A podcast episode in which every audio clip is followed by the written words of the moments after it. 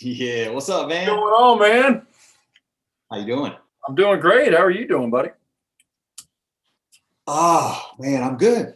I'm good. Uh, we actually just got done with our third of this new series we started called uh, Rockstar Women of Restaurants, and we are hosting these Zoom sessions with uh, three or four ladies that we've gotten to know over the years of doing this through the books, podcast, just being customers or whatever, but one's from around the country.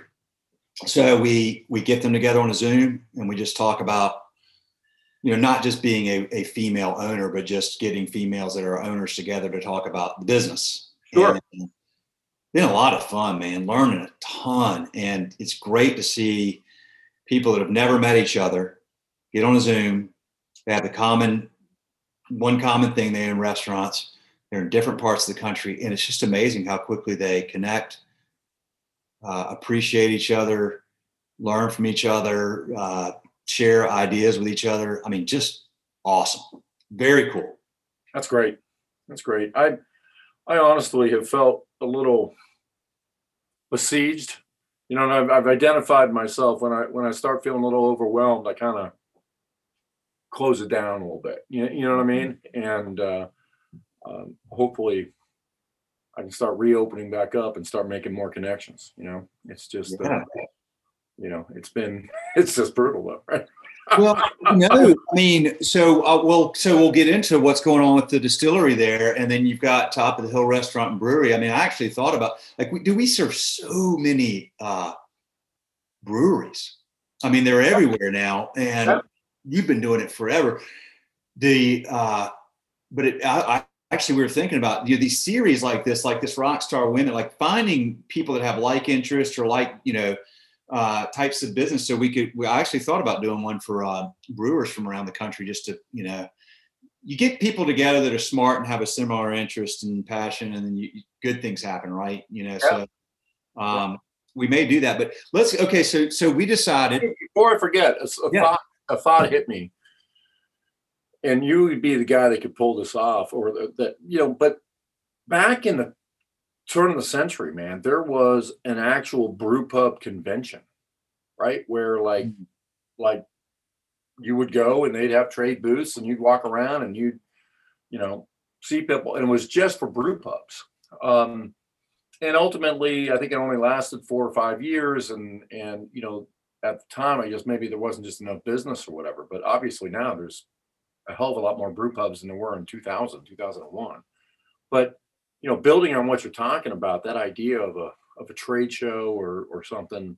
But maybe you know uh, this whole Zoom thing has you know taught all of us that so much of what we thought had to happen in person. Like so, uh, I've got a, a a buddy who's just leasing space for just a month or two. He won Shark Tank. You got to meet this guy. He's really cool. His name's Josh. oh, you told me about that guy. yeah, yeah. yeah. So, so what was interesting is he just got into Target, and so last two days he's been doing a virtual trade show as part of the one of the new Target vendors. You know what I mean? And so like you got a virtual booth, and people are coming by and meeting and all that stuff. And and yeah, my first, you know, my first reaction to it is like, what the fuck? But like I said, I think we've all like in some ways Zoom has made it that we can it's easier to interact with people. I mean, you know, No so. No um, so the idea of, of now that we've got the ability to sell things online, do all this stuff online, what I mean, like you ask yourself, well, yeah, I mean, yeah, we love going to places, but the idea of having a trade show or that type of thing, and you being able to segment it out, Mm. say, hey, here's here's the brew pub trade show versus a brewery trade show, because the two are different, right? I mean, like like I don't know, it's just something to think about. Well, okay. Just to ask you about that real quick, the brew pub brew pub trade show.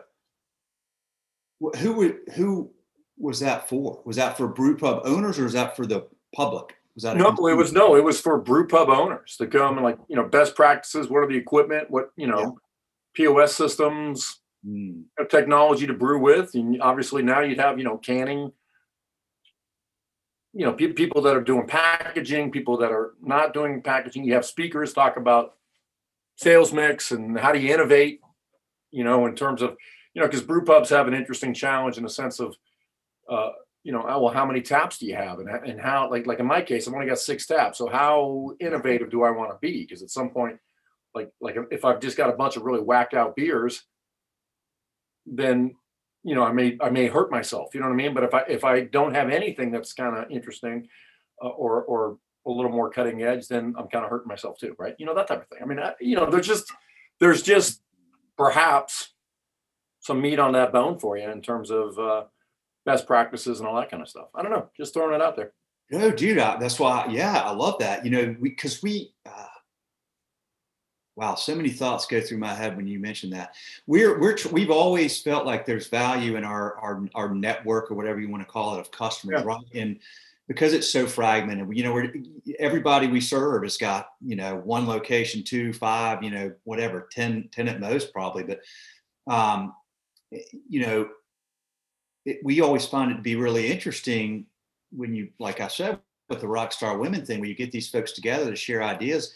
They learn from each other. We learn, um, and y'all are so all of you, you and everybody that's your peer is typically so immersed in what you do. It would have been hard to do that in person because do you have time to go to a thing? phone calls are one thing, but man, these Zooms are when you can really connect with people. You can see them. It just that that level of connection is, is it is literally it is why we uh, remember the film series we started. Yeah, yeah.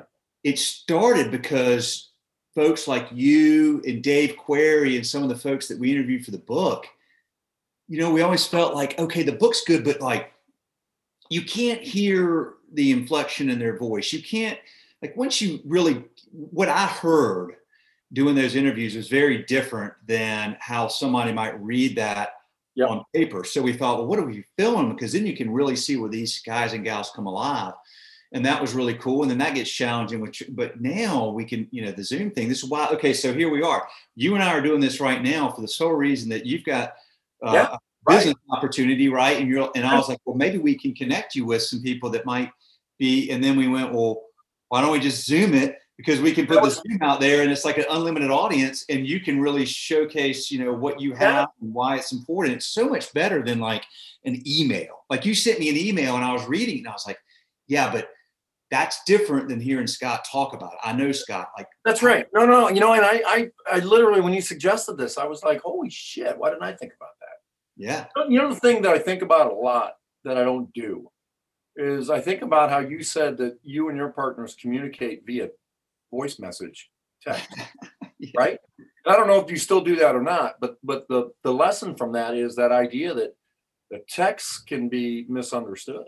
That oh yes, right, and so that that next level there, so much more communicated.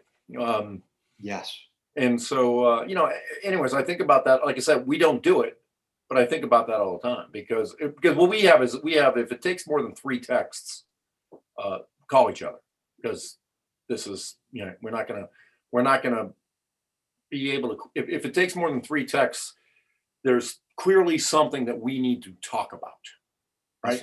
You know what I mean? So anyway. Well, text is the easy way out a lot of times, and there's something that Wes has always said, and I really have come to appreciate this, which is just because you can doesn't mean you should. And uh, I tend to take things to the extremes. I don't even know if I told you this, but you know, I got a flip phone now, Scott. Yeah, that's what you said.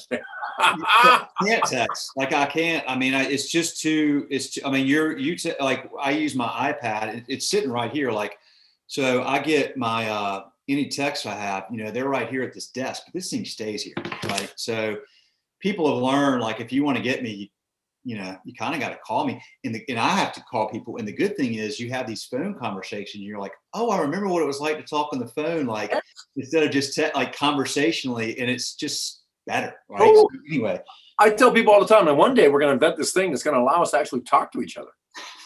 I mean, I mean, it's crazy. It really is. Well, tell us. So tell me. Okay, so why? So here we are. You've got a, uh, a top of the hill restaurant and brewery, but you also started Topo Distillery, which you've got your bottles displayed back there. Look awesome. Yep. I have some right around the corner here. I should have pulled out. I should be drinking some of your vodka while I'm doing this. But uh, So, but you're uh, you're you're exiting that, and uh, you've got a lot of equipment. And you've got some ideas. So, uh, tell tell us about it. Yeah. So uh, when, so a little known fact about Top of the Hill is uh, we were the second brewery in the country to put microbrew beer in a can, um, and uh, I did it on a very small level. In fact, I learned about it at a brew pub conference. I was the first guy to buy a uh, canning machine from Cask, um, Cask canning lines or whatever the hell they're called.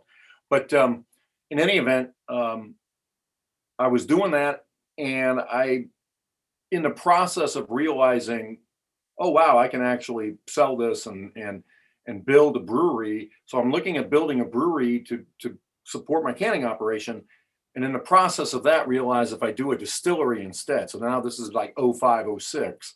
If I do a distillery instead, I can use all local ingredients. And I thought to myself, you know, I could kind of be, instead of being a brewery that just follows in the footsteps of a Sierra Nevada or a New Belgium or something, maybe by being a distillery, I could be the distillery version of that type of organization, be on the cutting edge. And uh, Problem is that it took a while to launch. I got delayed by the town by three years, and and when I started this thing, it was going to be in one spot, but then I had the opportunity to buy a building. I bought the old Chapel Hill News building on Franklin Street, but I had to put together a company to do that. And to make a long story short, um, when the distillery, we got the distillery opened, I didn't understand the specific challenges in North Carolina about micro distilling. And in every other control state, micro distillers were very, very successful. But in every other control state, the state owns the ABC stores. And I did not realize that in North Carolina, we franchise those out to counties and municipalities. So Catoctin Creek, which would be like my twin in Virginia, Catoctin Creek Distillery, when they go to Virginia and say, hey, we've got this distillery, we want to be in the stores, Virginia says, oh, this is fantastic. You've got jobs and a tax base for us. We're going to put you in all 400 stores. Boom. And we're going to train our people how to sell it. In North Carolina, on the other hand, it was, oh, you're in a system, but now you got to go out and sell to 170 different boards. There was no like like state, like, hey guys, you know, bring these people on, that type of thing. And so immediately for the past decade, I realized we just needed to change laws. And starting in 15, we were able to change laws. In my mind, we had to change the laws so that distilleries could operate like breweries, right? And in 2019, from a law we passed in 15, another one we passed in 17, and another one we passed in 19, we have basically created the equivalent of a micro distillery restaurant, just like you have a brew pub. So the, the ability to do that now exists. Then, of course, COVID hits. And I had that separate company that owns the building, and it was time for us to sell the building. And so I needed to move the distillery. I thought I'd lined up a place to move it relatively closely. That fell apart for lots of reasons. I'm unable to find a good place for it close to me. I'm uninterested in running a distillery that's 50 miles away from me. And so I am looking for, you know, someone to purchase this distillery. And to me, there are some really intriguing opportunities. And, and in my mind, a, um, a, you know, obviously, well, let me back up. The law has changed in a way that that now a distillery can sell its own product direct to consumers, right? Or buy the glass, right, in their distillery without going through the ABC markup system. So, uh, and we can sell unlimited bottles like that. And so the other interesting thing is, is that that you don't have to own a distillery to be a distillery. So you can get a distillery license and then have somebody make that product for you, but it's your product. So I think the opportunity here is vast for somebody that would like to, you know, start a distillery here they could have the existing model where you'd launch your own brand. You know, I've got a brand that's selling about three hundred thousand dollars a year, so I could be your first customer, or we could work out some kind of licensing thing or something. But most of all, I think what what happens is is that in my mind, a brewery that was already self-distributing, if they purchased this distillery, could amp up their own tasting room situation because now they can not only sell their own beers, but then they could sell their own liquor. So you can have cocktails and all of that. And since you're self distributing, you could work out deals with your customers. And those customers, you know, you could help facilitate, or I'm an attorney, I could I could get into this business where help facilitate these restaurants to become distilleries. And that way, then what you could do is provide liquor to these folks that you're also providing beer for, and they don't have to pay the ABC markup. So they're cutting their liquor costs, you're making sales. And I think there's a huge business model here. And to be honest, just from my own perspective, I'm 54. I've been doing this for 12 years. A lot of hard time. I've got I've got a 12 year old kid, a 10 year old kid, a six year old kid. I'm not I'm not really interested in starting another restaurant. I've still got my restaurant and brewery I want to operate. Um, I realize that I like being in the Chapel Hill business, not so much, you know, the restaurant business or the distillery business. And so if it's not going to be in Chapel Hill, I'm just not as motivated. I just think there's a great opportunity and, and I'm hoping that somebody will see the value. So, okay, when you say to buy the, dis- okay, so it's, you've got all your equipment, That's right. but you, then you've got your, the, the, what you're selling now. You're talking about buying the, the Topo distillery or? See, that's the thing. You could, you could, you could, you know, again, we're open to anything, right? Like, like, um, I've got about a nine month window to move the distillery. Um, so on one hand, someone could just buy the equipment. On the other hand, you know, well, and I, I think what we're really saying here, Will, is I don't think I sell my business as an ongoing concern, although I'm happy to do that if someone's interested in doing that. But um, I think the reality is is that somebody could buy this really like the plant that we got is fantastic. It's made by Carl. They're the oldest uh, distillery manufacturer in the world. Um, it is really sized to do some serious volume, but you can really do some real serious craft stuff. What makes us different, we make it from scratch. 80% of distilleries buy alcohol already made. You know, we're actually doing fermentation and, and running it through, and everything's sized and everything fits together very, very efficiently. And I think if someone were to buy this, what I'm saying is, is that I already sell $300,000 a year in product. So I could commission you, the buy the new buyer, to make that stuff for me, right? Or if you wanted to, you know, you could you could buy the brand and like, you know, work out a licensing fee or whatever. I mean, there's real flexibility, but my point is you wouldn't be starting from scratch. Yeah. And and the biggest thing is is that, you know, I've got a great distiller and you know, my business partner Esteban is very interested in in staying involved in this space as well. So, you know, it's almost like, hey, it's a ready-made, you know, business model ready to go. If there were folks that I mean, basically we just need to go through another recap. And and I'm just I already went through one capitalization. I, I you know, just like in, going back to the canned beer thing, I was five years too early on that canned beer, right? And I was trying to get people. People mock me. People in the brewing industry. Um, um, uh, Jim Jim Koch owes me a hundred dollars because I had lunch with him at a brewers convention in 2005, and he told me, you know what, you're putting microbrew beer in a can, and he had just come out with his beer drinkers bill of rights, one of which was beer should not come in a can. Right. I like And I it. I bet him a hundred bucks. I said within 10 years, they're going to be putting Sam Adams into a can. And sure enough, nine and a half years after we talked, he was putting Sam Adams in a can. So I was just a little too ahead of my time. I feel the same way with distilling Yeah. that that I was kind of on the bleeding edge. And, and I don't mean to make this about me, but but I, I honestly think that if you asked anybody, they would say that I was the prime mover in terms of changing the laws. I think I've it up. I just don't have the energy to actually tee off. Oh, you definitely have been. Uh, no doubt about that here in North Carolina. Do you? Okay. So this is really a something for somebody in North Carolina because of the way the laws are set now. Or Well, I mean, every state's got different laws, and so if someone were interested in doing this um, somewhere else, you know, I, again, state law drives alcohol law, and so um, so there are other places that that this could work really well. Uh, where but are you now? Are you? How many states are you in? your uh, At one at one point, we were distributed in eleven states and Japan, um, but we backed off, and now we're just in, in North Carolina. okay. Uh, Um, But yeah, so going back to your question though, there are plenty of plenty of places where micro distilleries are doing well. Historically in North Carolina, they haven't done that well. But I don't think that the the full implications of the law that we passed in late 2019 because COVID hit. yeah. Like nobody's taken advantage of that yet. And so there's going to be like like truly I guarantee you that COVID is going to be the end of the chapter of of um, onerous regulation.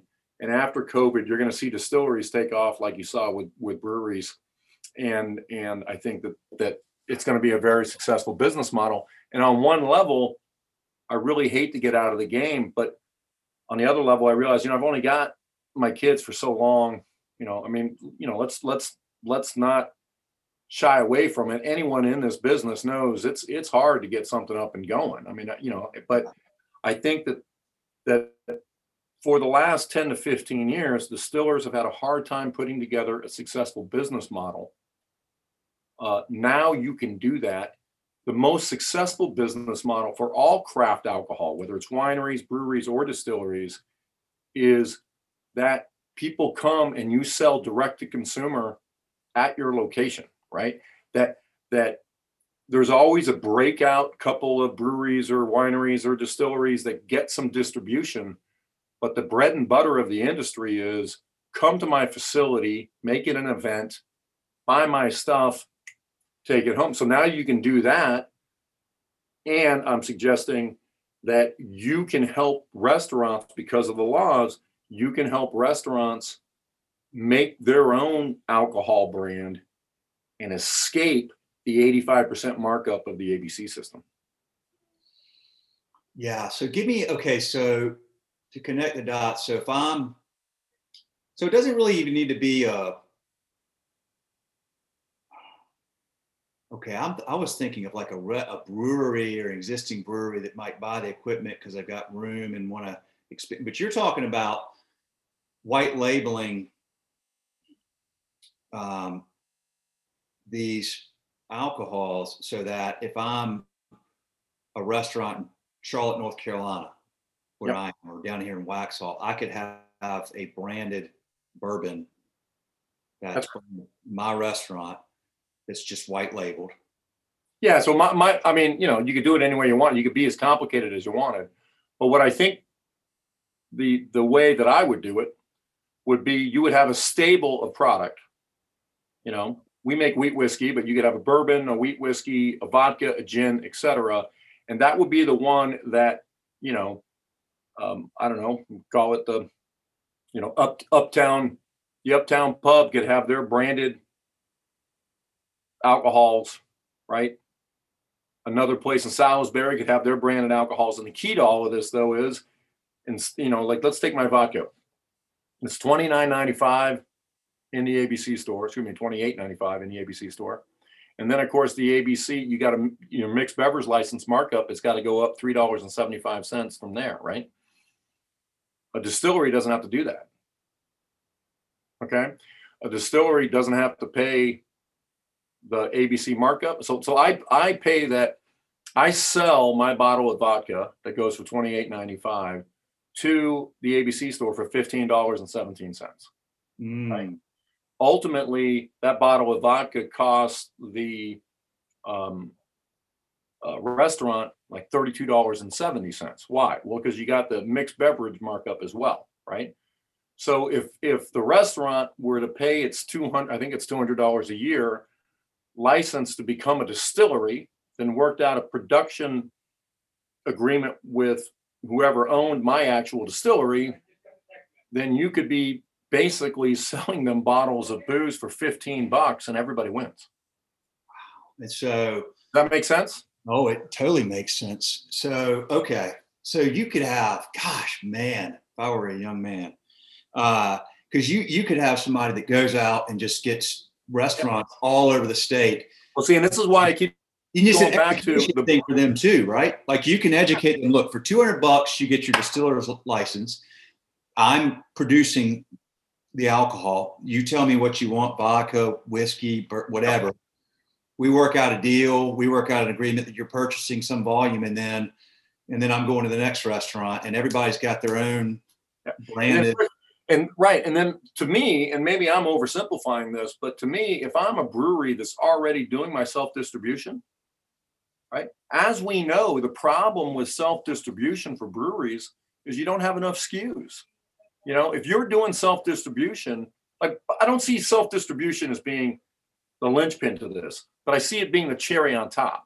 If you're a brewery that's doing self distribution, well, the problem is you don't have enough SKUs. So it's difficult to make your delivery runs be profitable because there's a limit to how much you are dropping off at every delivery stop. So now you branch into being a distillery as well. What you've just done is you have really increased the value of each stop on that distribution route, right? Because I mm. figure if you've already got somebody as a customer for your beer, selling them this with the same salespeople, all of that kind of stuff, right? You've already got a sales force in place, you've got a distribution team in place, adding these extra SKUs with this incredible economic value you provide the customer seems to me to be a no-brainer. Yeah, for any brewery, that would make a ton of sense. Okay, so how do I mean, like, you've got this equipment there in the building that you're in right now. Yeah.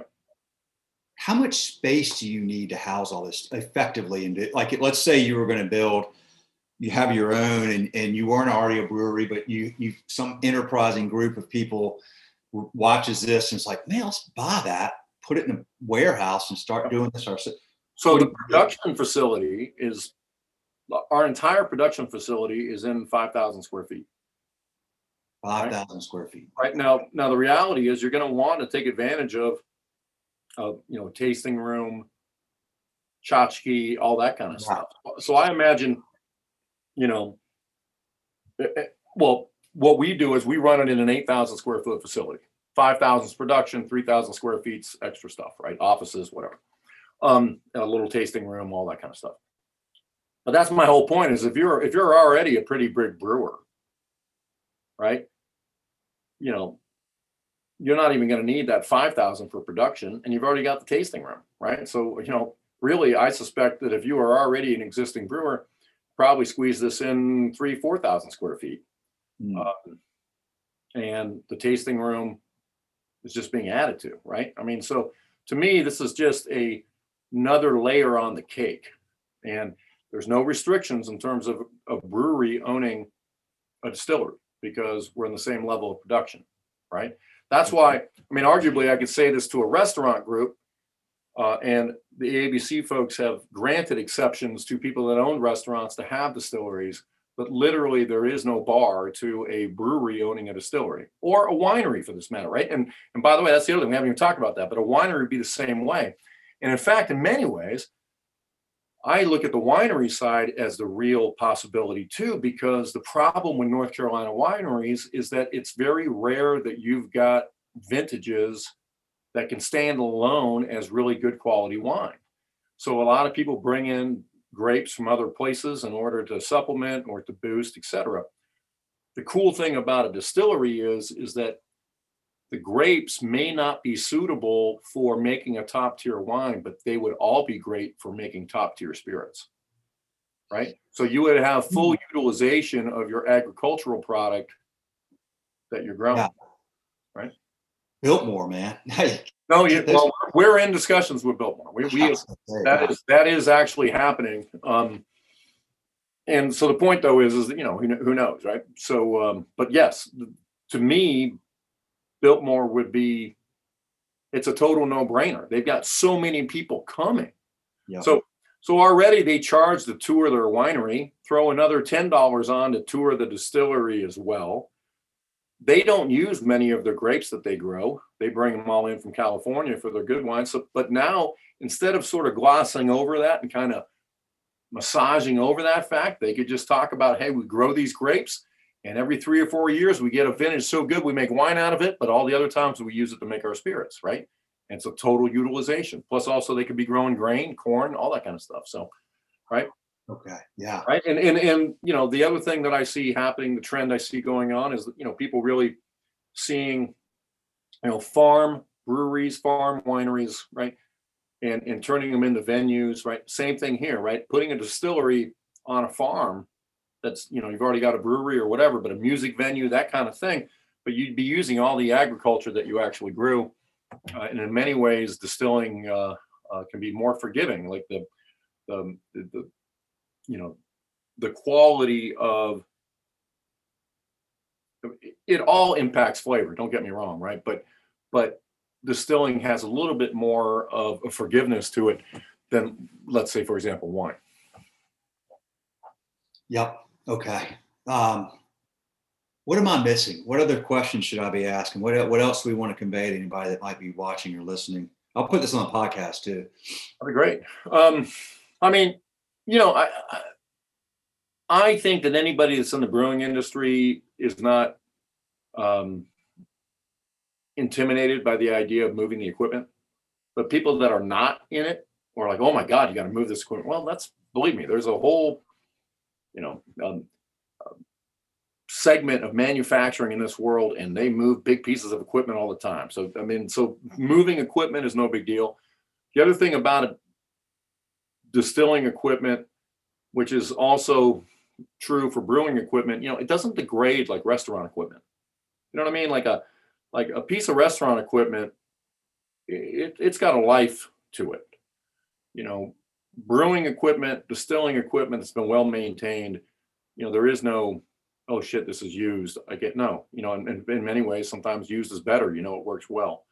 Um, so i think the big thing that that we've got for people here in north carolina is you know we're open to negotiation. I've got i've got to make this happen. I'll make this happen one part or another. It would be a crying shame to see this just auctioned off by the piece but if we have to do it we will but what i do think we have right now is the ability for somebody to step in because the other issue is okay getting licensing all that kind of stuff right? So again depending on how we want to structure the deal someone could come in and literally take over from day one and we could handle all that licensing stuff and there would be no delays in terms of waiting for equipment. So i think that's the big thing that there are big big lines right now in terms of of buying new equipment.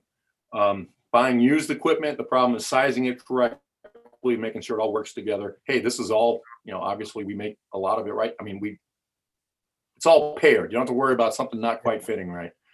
Um, and so I think it's it's about as easy as it can get. It's a it's a uh, you know you could buy this thing and you'd be continuing to have sales, and then you could grow other legs of the business model. I think it's kind of a it's about a simple. If if you wanted to get into this industry, this would be about the most simple way to do it. Are you in every? How many ABC boards are there in North Carolina? 170. How many of, of those have approved your? Oh, we're almost on all of them. Yeah, I mean, you know, we're we're all over. I will tell you that uh, you know some ABC systems are more friendly to micro distilleries than others. Um, but um, yeah, we're there. Mhm. Okay. How much? How many bottles does it take to sell and be profitable? Well, it depends on your overhead, and you know, downtown Chapel Hill ain't exactly the cheapest, right? So, um, you know, so you know, I think that uh, uh, we're you know we're selling about three hundred thousand a year, and we are just just under break even right now. You Three know, hundred thousand dollars. three hundred thousand dollars a year. Yeah. So so, you know, what is that? Ten ten thousand. All right. Twenty thousand bottles. Fifteen bucks a bottle. Is that right? Okay. Yeah, that's right. Mhm. Okay. Got it. Uh, but your overhead is uh, how many staff does it take? Oh, not at all. That's that's what's so great, right? Like I've got, you know, at one point I had 150 people working at the restaurant and brewery, and we we've run the, the most we've ever had is five down here at the store, Yeah. right? So And then I think the big thing for me too, the thing that if I were to do this over again, is, you know, you would think being in downtown Chapel Hill, you would get a lot of foot traffic and all that stuff, and and, and you really don't. Um, so I think if you position this as really taking advantage of of, of making a tourist destination. I think when people come to Chapel Hill, there's so many things to do. Like I'm here to see my kid Yeah. at school, go to the game, all that. Yep. That, that um, you know, we're, you know, I can just imagine a different situation. Well, you would think somewhere. I want to. I'm looking at something. I don't. Uh, I want to. Um, so I have a buddy who's in the business, I t- told him about your stuff yesterday. Um, they have this place. This, you mentioned a destination. He sends me this. Uh, asked if they need any equipment. He said, "I don't think so. We have this place, this whole place, uh, Castle and Key. Have you ever heard of this place? I haven't. Is it here in North Carolina? Dude, it's some old. oh, No, it's in Kentucky. This old distillery, and it was like run down. Yeah. Then uh, these guys. Um, me see if I can pull this up. These guys bought it. It's called Castle and Key, castleandkey.com. But it's, it looks like an old castle. So you um you know you you go there and it's like a destination. Like there's it's more than just, you know, it's a place to go and people go. So anyway, um, And by the way, that's that's one of the interesting things. That's how the laws changed, right? So when I start working on this in 2009, we're not even able to give tours, let alone sell bottles. Yeah, right so so you know the idea of the plant wasn't like hey let's have it where it's going to be more retail you know what i mean so now knowing what we know and given the laws hey what you want to do is you want to make this a destination um, you know a fun place to come yes. Can you see that? oh yeah look at that that is so cool It was like an old run. They they you know they just wow looks like a castle. They restored it, reimagining how Kentucky spirits are presented to the world. So you you go there. I mean, it's like you know you go visit this place. But anyway, uh, okay, yeah. I mean, that would be cool here. Like on a yeah, your point about the winery is good because you know somewhere on a I would imagine out on a farm or somewhere where you go and stay. But there's so many opportunities. I really like the idea of, uh, again, you're always so far ahead of the curve. Well to my detriment right well, it's, it's, there's a balance, right? Like there's the Yeah. innovators, there's the early adopters, and there's mainstream acceptance. And you're always on the innovative side of that. And, and sometimes you can just be, you know, just way ahead. I mean, the um, well i'll tell you the other piece that we're way ahead on is that our brand's organic right right, And I got to tell you that that that alcohol is the only category of food and beverage that organic has not completely re- revolutionized. Um, and when I say that, even liquor, right? Because I mean, liquor is the only one because even in wine and beer, organic's making real headway. Although it had some real problems with wine, but now it's it's back again. And what I was surprised at was the lack of customer understanding like even chefs that were dedicated to the idea of local and organic when it came to liquor they're like yeah have Grey Goose or something like they didn't understand that liquor is a farm product right that this is what it really is and and i think that makes sense because by and large 80 90% of the liquor sold in the united states is not a farm product it's treated like it's a chemical right Yeah. so so now I think that we've done. I, I I sort of look at us like St. John the Baptist, right? Like like hey, we're we're walking around letting people know this is coming, and everyone's looking at us like we are strange. I had a distributor in Delaware for five years, and then finally we pulled out of Delaware, and then we were gone for like six months. And the guy called me up and he said, "Dude, I just realized that you make your own stuff." And I go, yeah, well, you distributed us for five years. That, that that was the whole shtick. We made our own stuff. And he goes, yeah, everybody says that, but now I realize that you actually did it. And I'm like, yes, right. And so people don't quite understand. And now what's wild is I sit at home and I see Michelob advertising organic beer. yeah, I'm seeing organic uh, seltzers now, all this kind of stuff. And so I think the feeling was, hey, if I'm drinking alcohol, I'm going to stop worrying about whether or not I'm. They, they saw drinking, the customer saw drinking as a vice. So they don't think to themselves, okay, I'm going to look for the virtuous vice. Ironically, though, if you're worried about organic, if you're worried about, if, if, if you're adopting organic to avoid pesticides and all of that kind of stuff, it's actually the alcohol where you should be most concerned because this is where it can actually be concentrated and, and impact you more than it would in some other scenario because Yeah. that pesticide that rides along that raw agricultural product if it survives distillation it's going to be concentrated so so this has been the thing that that Man. we've been out there talking about and everyone just thought we were crazy and honestly i'm just tired and i want to focus on my kids right now but i think that that message is starting to launch i really do so my point is, is that if, somebody were to buy this, they don't have to keep that going. But if someone were interested in being an organic distillery, well, we created the organic wheat market in the state of North Carolina we pioneered the idea of being locally sourced and organic in the South. Um, you know, we can help them make that transition. All right, man. This is awesome. God, good opportunities. I think the idea of, of uh, well, that's why I said some you're you're ahead. Like there's it's a wide open market now, though. If you can buy a distiller's license for 200 bucks as a restaurant, you've got somebody that can white label your. Well, that's the state. That's the state level, right? Then you got the Fed. You know, you got the feds and all that kind of stuff. But the point is, it's not expensive. It's not expensive, right? And and and it can be done. And it's no longer weird. Like it used to be. Like when I started this, the regulatory people were like, "What the hell are you talking about?" Well, now everybody knows. It's no big deal. Love it. Okay. All right, man. Good. Hey, man, I appreciate this time. I've got actually, believe it or not, I'm speaking at a Rotary meeting, Zoom at one. So I'm going to have to take off and get ready for that. But I appreciate you taking the time to talk to me, man. Thank you so much. Rotary. That's the Chapel Hill business right there. That's exactly right.